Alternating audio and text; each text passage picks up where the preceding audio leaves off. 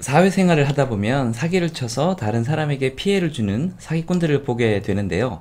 그런데 사기를 친 것도 아닌데 사기꾼처럼 보이는 사람들이 있습니다. 제 지인들은 그럴 때 약간 사짜 냄새가 난다 라고 표현을 하는데요. 정작 본인은 자신이 그렇게 보인다는 사실을 모르는 경우가 많습니다.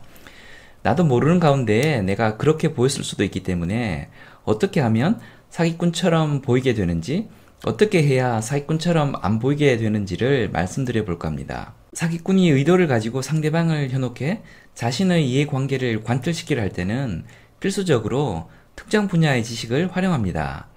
그 지식의 수준이란 것이 속이려는 상대방의 수준보다는 높지만 그렇게 높은 수준이 아닌 경우가 대부분입니다. 그러다 보니 한두 단계 깊게 내려가면 구체성이 떨어질 수밖에 없습니다. 그래서 그 분야의 전문가가 아니어도 구체성의 정도만 파악하면 그 사람이 사기꾼인지 아닌지 대충 감을 잡을 수 있습니다.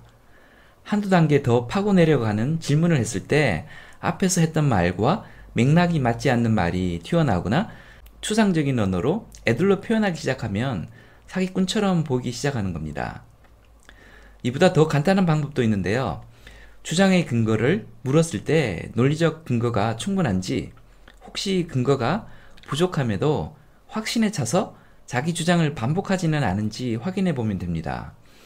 그 분야의 전문가가 아니어도 주장의 근거가 합당한지 아닌지 정도는 식별할 수 있습니다. 사기칠 의도가 없음에도 말할 때 자기 주장의 정당성을 잘 인식하지 못하면서 말하는 사람들도 있는데요. 그런 사람은 약간 비논리적인 사람으로 평가절하당하거나 아니면 사기꾼 취급을 받을 수 있습니다. 사회생활을 오래 한 사람들은 상대방의 신분이나 살아온 배경, 전문 분야를 바탕으로 이 사람의 말을 어디까지 받아들일 것인지, 어디서부터 의심하기 시작할 것인지 판단하는 잣대들을 가지고 있는데요. 내가 잘 알고 있는 분야인데 상대방이 틀린 내용을 참인 것처럼 주장하거나 근거가 부족함에도 어떤 의도를 가지고 밀어붙인다는 느낌을 받으면 순식간에 그 사람을 의심하게 됩니다.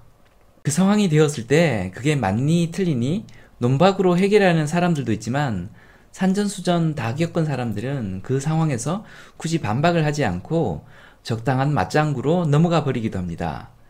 굳이 반박하면서 상대방에게 시간 낭비할 필요가 없다고 생각하기 때문입니다. 그러면 그 사람은 나중에 다시 볼 일이 없게 되는데요. 정작 본인은 내 말이 잘 먹혔다 착각하고 있을 수도 있습니다. 결론적으로 사기꾼처럼 안 보이는 법은 명확한데요.